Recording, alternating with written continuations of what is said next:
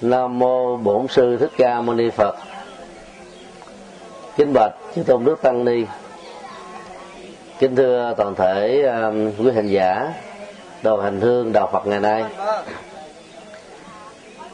Chúng ta đang ở dưới cội Bồ Đề, nơi gần 2.600 năm về trước, Đại Sa Môn Cồ Đàm đã trở thành bậc đại giác ngộ.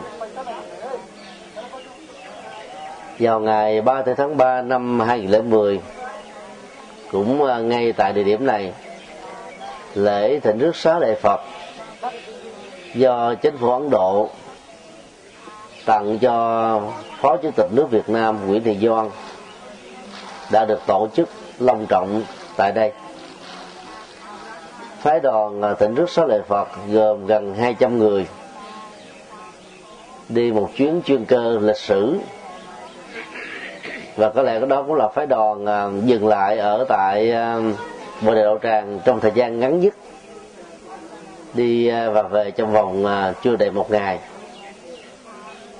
4 giờ khuya của ngày Ba Tây, phái đoàn đã lên đường. 7 giờ sáng thì đến phi trường quốc tế Gaza. Về tới đây đó là 8 giờ rưỡi, làm lễ 2 tiếng rưỡi, phái đoàn rời khỏi Bồ Đề Đạo Tràng thăm viếng Việt Nam Phật Quốc Tự của Hòa Thượng Thích Nguyên Diệu, và sau đó ra phi trường về lại Việt Nam.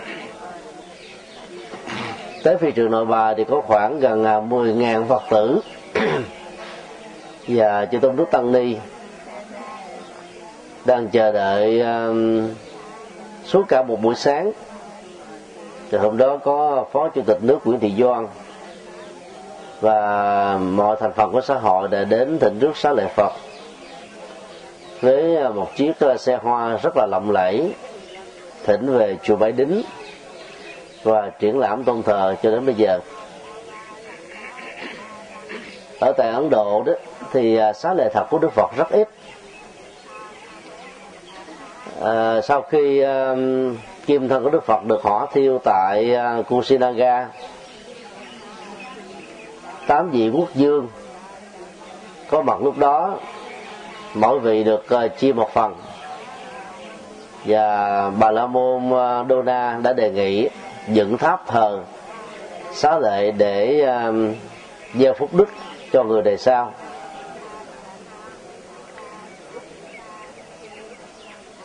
Một trong 8 quốc gia đó là nước Ma Kiệt Đà. Hiện nay chúng ta đang ở tại Bồ Đề Đạo Tràng thuộc về tiểu bang Bihar, và ngày xưa đó gọi là Ma Kiệt Đà, dưới sự trị vì của đức vua Ashoka.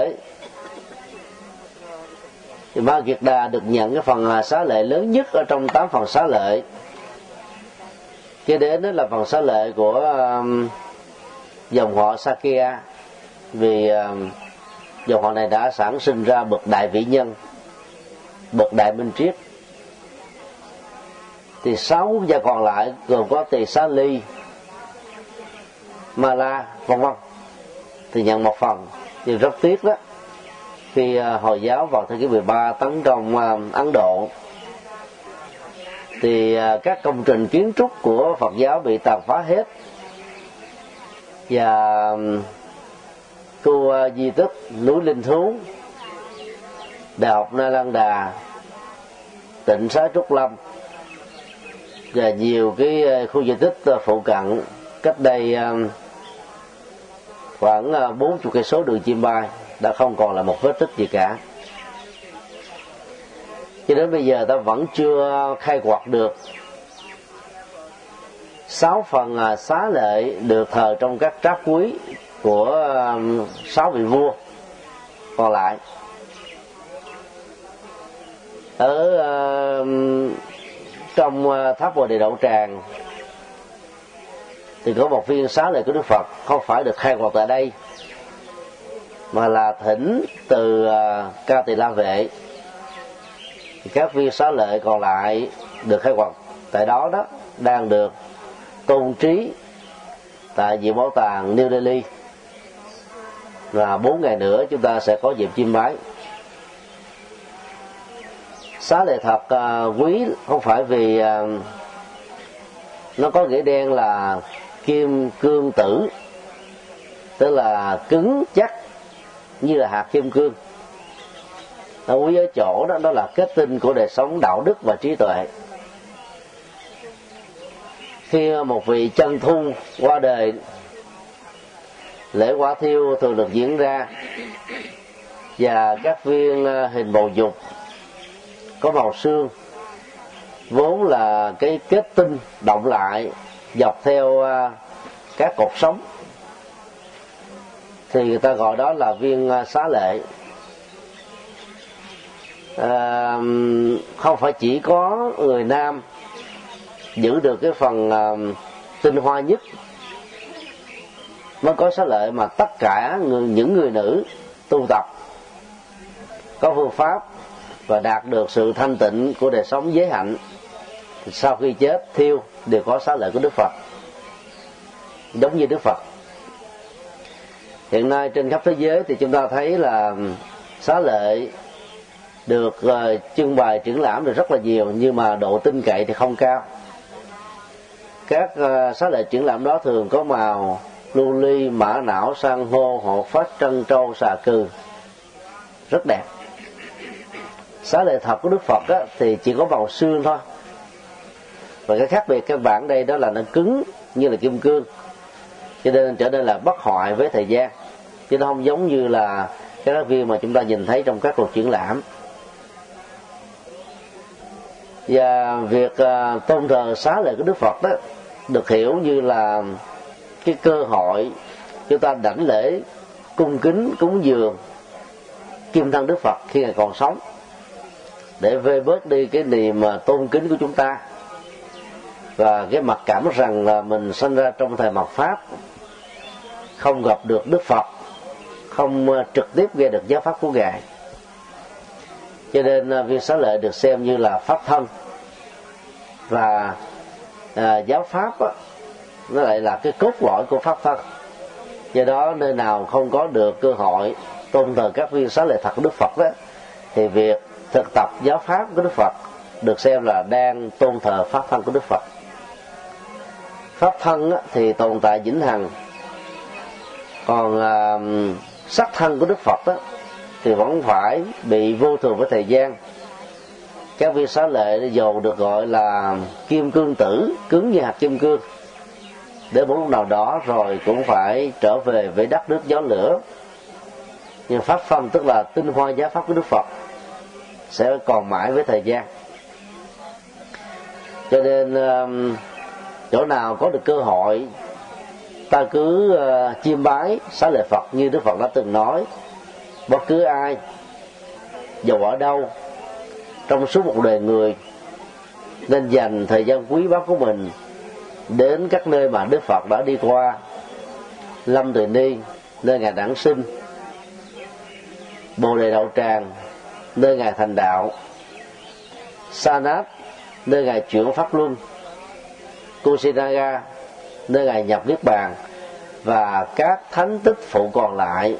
Chiêm bái, đảnh lễ, hành trì, thực tập thì quả phước báo ở hiện tại rất lớn, và sau khi chết cũng theo cái đà phước báo mà mình gieo trồng với nhân quả hiện tại, được tái sanh vào cảnh giới an lành của chư Phật, hoặc tái sanh vào cảnh giới chư thiên, tức là hành tinh ngoài cõi ta bà của chúng ta có sự sống của con người. Cái điều gì đã làm cho người đi chiêm bái có thể đạt được những giá trị như Đức Phật đã nói trong các kinh? Là vì ta thấy đó, mục đích của cuộc chiêm bái là hướng về đời sống tâm linh. Nó khác với các cái du lịch văn hóa, du lịch xanh hay là du lịch hưởng thụ. Trong các loại du lịch đó, thì ăn rồi ngủ và thưởng cảnh đó, được xem là chính.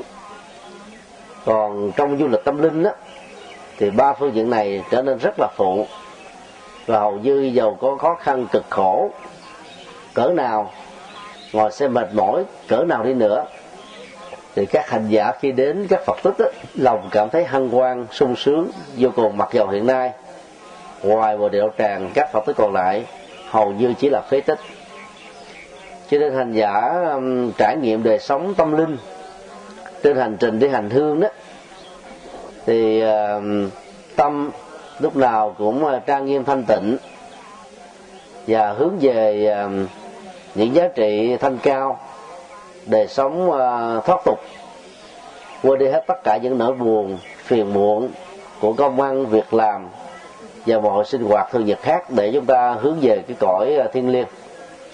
Nên du lịch tâm linh nó giúp cho tâm chúng ta được bình an, và đó chính là một sự mầu nhiệm.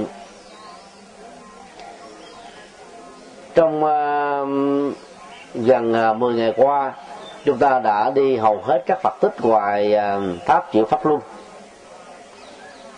Thì ta thấy nó có sự mầu nhiệm lớn nhất là nằm ở tại Bồ Đề Đạo Tràng này. Trong khu viên hơn 3 mẫu, tháp Bồ Đề Đạo Tràng cao hơn 52 mét, sừng sững chọc trời, và xung quanh đó có hàng trăm các cái tháp lớn nhỏ khác nhau.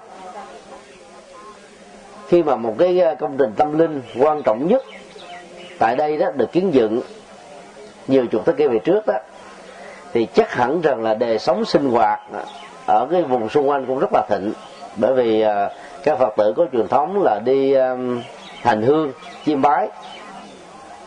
Nhưng khi Hồi giáo tấn công Phật giáo vào thế kỷ thứ 13, thì cái công trình vĩ đại này vẫn còn nguyên vẹn. Trong khi đó đại học Nalanda, mỗi bức tường dày 1,5 mét,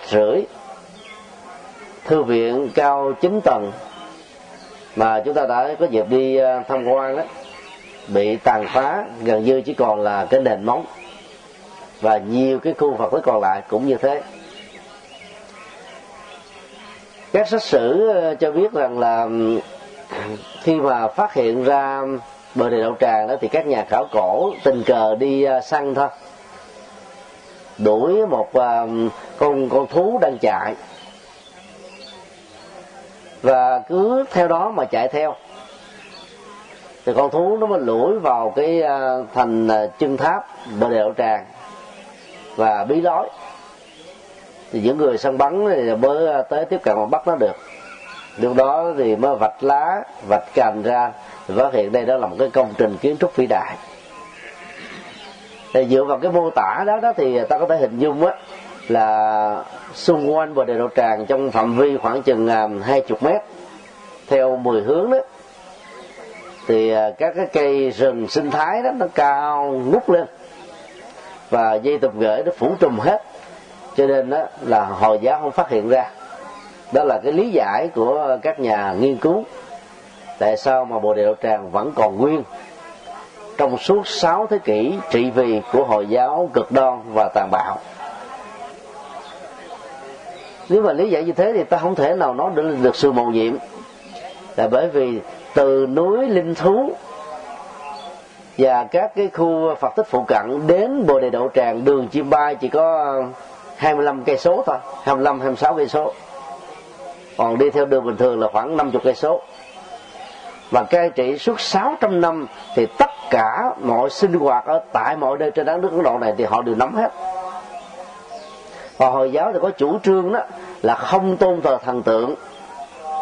Họ chỉ làm một cái đền thật là to, bên trong không có ảnh tượng hay bất cứ một cái gì, vì họ quan niệm rằng là Đấng Allah, tức là thượng đế của họ đấy, có mặt khắp mọi nơi mọi chốn. Cho nên ở bất cứ chỗ nào thì đến giờ làm lễ 6 lần trong một ngày thì người Hồi giáo đều quay mặt về Mecca để làm lễ. Thì đó, đền đài, tượng, hình, tranh đối với Hồi giáo đó là mê tín. Khi lý giải là mê tín thì họ yêu cầu các thần dân của họ tấn công các cái công trình văn hóa kiến trúc mà ở tại Ấn Độ đó không có gì quý hơn là của Phật giáo.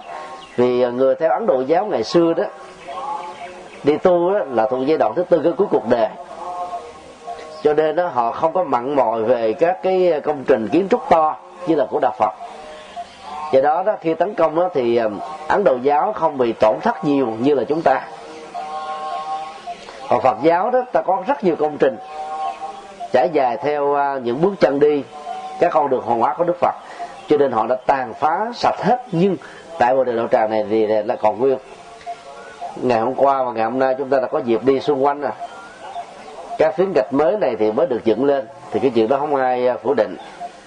Mà xung quanh đây đó là nếu ta hình dung ra các cái cây trù phú thì nó không ra như thế được. Các cây bồ đề đó thường tuổi thọ đó là khoảng 100 cho đến là 300 năm. Cây bồ đề chúng ta đang ngồi dưới cội là cây bồ đề đời thứ 26 từ cây bồ đề gốc. Vậy vẫn còn nguyên thôi. Cho nên đó, dựa vào cái mật độ cây trong khu vực này đó, trong giai đoạn hiện tại thì ta có thể hình dung vào cuối thế kỷ thứ 18 đó, thì cái mật độ cây nó cũng không có đến độ trùm phú, mà theo các nhà nghiên cứu đó là nó phủ trùm hết, cho nên là không thấy một vết tích gì của tháp lớn tháp nhỏ và thành trì. Do đó là Hồi giáo đã bỏ quên. Theo chúng tôi đó là một sự mầu nhiệm. Bồ Đề Đạo Tràng là nơi mà cái trường sinh học tâm linh được xem là lớn nhất ở trên hành tinh này. Rất nhiều người đã đến Bồ Đề Đạo Tràng trở về thành một người hoàn toàn mới. Có người thì đi đủ được các Phật tích và các thánh tích phụ, thì có nhiều người đó thời giờ không có thì đến Bồ Đề Đạo Tràng 3 ngày 4 ngày rồi về thôi. Rồi nhờ cái năng lượng tâm linh, nhờ cái cộng hưởng tu tập hành trì chung của triệu tăng ni Phật tử trên khắp hành tinh, nhờ vào cái nỗ lực của bản thân của chúng ta hướng về cái cõi thanh tịnh khi có mặt tại Bồ Đề Đạo Tràng, mà cái sự thay đổi về thân và tâm đó trên mỗi con người đó là điều có thật. Rất nhiều người trước khi đi tham gia chuyến hành hương đó thì không hề quen với việc ăn chay. Khi mà nghe giải thích về giá trị cái việc ăn chay và các giá trị tâm linh của đó đó, thì ai nấy đều thấy thích. Và khi trở về việc ăn chay nó không còn khó nữa. Cũng có người không chưa phải là Phật tử vẫn còn rượu chè, khi đi chiêm bái Phật tích rồi về là bỏ hẳn. Có người cũng có những cái thói quen tiêu cực, những cái tính cách nó không được năng động tích cực, thì khi đến Bồ Đề Đạo Tràng thực tập trải nghiệm đời sống tâm linh mà Đức Phật đã trải qua tại đây, trở về trở thành một con người rất là mới. Cái bầu nhiệm tại Bồ Đề Đạo Tràng không chỉ nằm đơn giản ở chỗ là các công trình quan trọng nhất của Đạo Phật tại các Phật tích còn được giữ nguyên dưới sự càn quét của Hồi giáo, mà nó mầu nhiệm là nó có cái năng lực để làm cho chúng ta trở thành một con người an vui và hạnh phúc.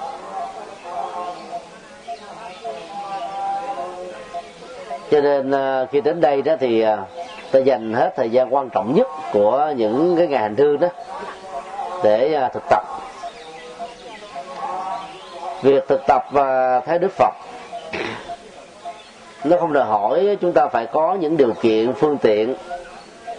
Ở bất cứ nơi nào ta cũng có thể thực tập được, nhưng mà về cái nơi mà có cộng hưởng và từ trường tâm linh cao đấy, thì cái việc tu tập nó có kết quả tốt hơn nhiều. Mỗi năm kể từ năm 1959 thì Đức Đạt Lai Lạt Ma vào tháng 12, có khi đó thì đầu tháng 1 dương lịch, tại khu vực này và xung quanh trong phạm vi 3 mẫu của Bồ Đề Đạo Tràng, hàng ngàn tăng ni và Phật tử trên khắp hành tinh trở về để nghe Đức Đạt Lai Ba thuyết giảng suốt 15 ngày tại đây. Các khóa lễ từ sáng cho đến chiều tối, quý vị tới đây đó là đầy ắp người ngồi trong tư tế thiền quán, tụng niệm, bái sám và hành trì. Đó không phải là một lý do vô cớ, mà là một cái cơ hội rất là quý để chúng ta cùng trải nghiệm những giá trị tâm linh. Bây giờ nếu ta đặt ra cái tâm linh là cái gì, thì câu trả lời đó hãy lật lại các cái trang kinh cuối khi Đức Phật thuyết giảng tại Kushinagar. Do đó Ngài nhấn mạnh đến thứ nhất là làm chủ sáu giác quan, thứ hai đó là làm chủ được dòng cảm xúc, và thứ ba là phát triển trí tuệ. Thì tâm linh nghe cái từ nghe nó màu nhiệm, to lớn, nhưng thực ra nó rất là đơn giản. Và làm chủ các giác quan không phải là một chuyện giản đơn. Ở trong chữ Hán á, chữ thánh nhân á, thì chữ thánh á, nó gồm có ba bộ phận. Phía trên á, thì trái và phải.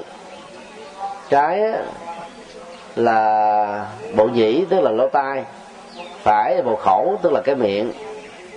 Còn bên dưới đó là chữ vương tức là người làm chủ.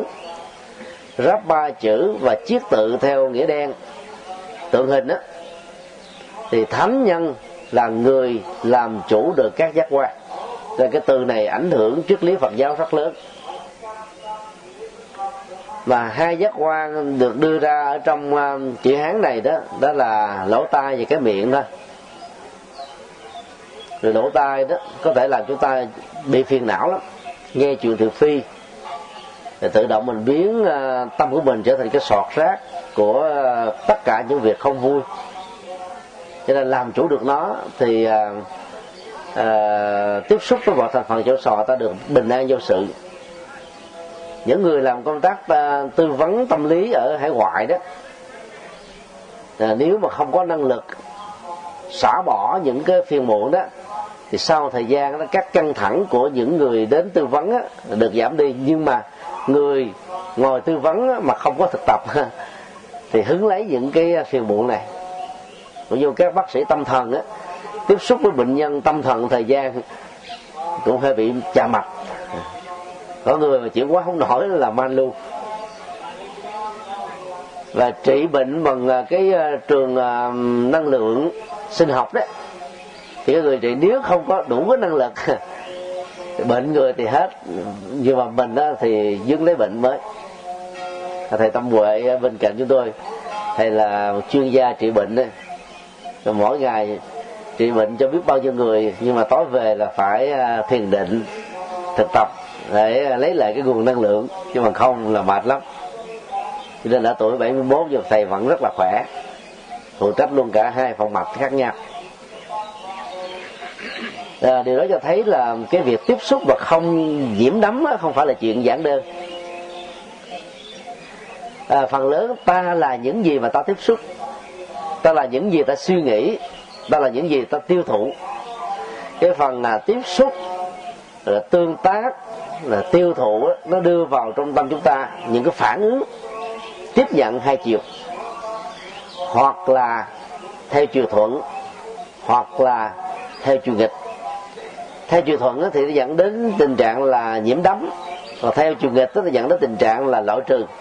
Mà nhiễm đắm thuộc về tham ái, loại trừ thuộc về lòng sân. Và theo Đức Phật, dầu chạy theo nhiễm đắm hay là loại trừ thì nó cũng có đồng hành của cái si mê, khi là ta chưa làm chủ được các giác quan của mình.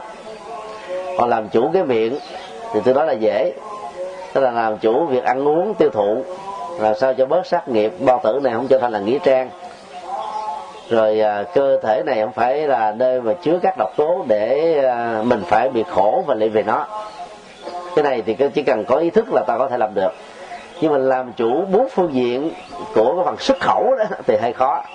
Cho nên trong điều độ đức thứ tư, Đức Phật xác định rõ là những cái lời nói mang tính cách là mất hòa hợp, thiếu đoàn kết, tan rã, hai lưỡi đó, là cần phải thay đổi đó bằng một cái thói quen mới, đó là xây dựng hòa hợp đoàn kết, như là trăm sông tuôn về biển chỉ còn một vị mặn, hoặc là nước và sữa hòa lại với nhau. Còn thứ hai đó là không nói những cái lời nó mang cái sự thương tổn về cái phép lịch sự, ngoại giao, cái văn hóa trong giao tế để tăng cái uy tín mình lên. Và cuối cùng đó là nói những cái lời mà chỉ có lợi ích thôi. Thế nghĩa là người Phật tử mà tu học theo 5 điều đạo đức là không có tán gẫu tức là không có chịu bà tám, ông tám, vân vân. để tâm mình nên đỡ bớt những cái phiền muộn và rắc rối hệ lụy. Thì làm chủ được 6 giác quan đó được xem là đang hướng về con đường tâm linh. Và khi làm chủ được 6 giác quan đó, thì cái bước thứ hai mà ta cần phải làm chủ đó là cảm xúc. Cảm xúc con người nó như là một làn sóng năm, nó lên xuống thăng trầm rất là bất thường, và cũng hết sức là khó làm chủ nó.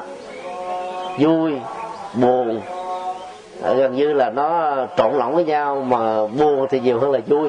Cái cảm xúc bất mãn, không hài lòng, khó chịu của con người nó là nhiều hơn là những cái hoan hỷ, tùy hỷ ở trong đời sống nội tại.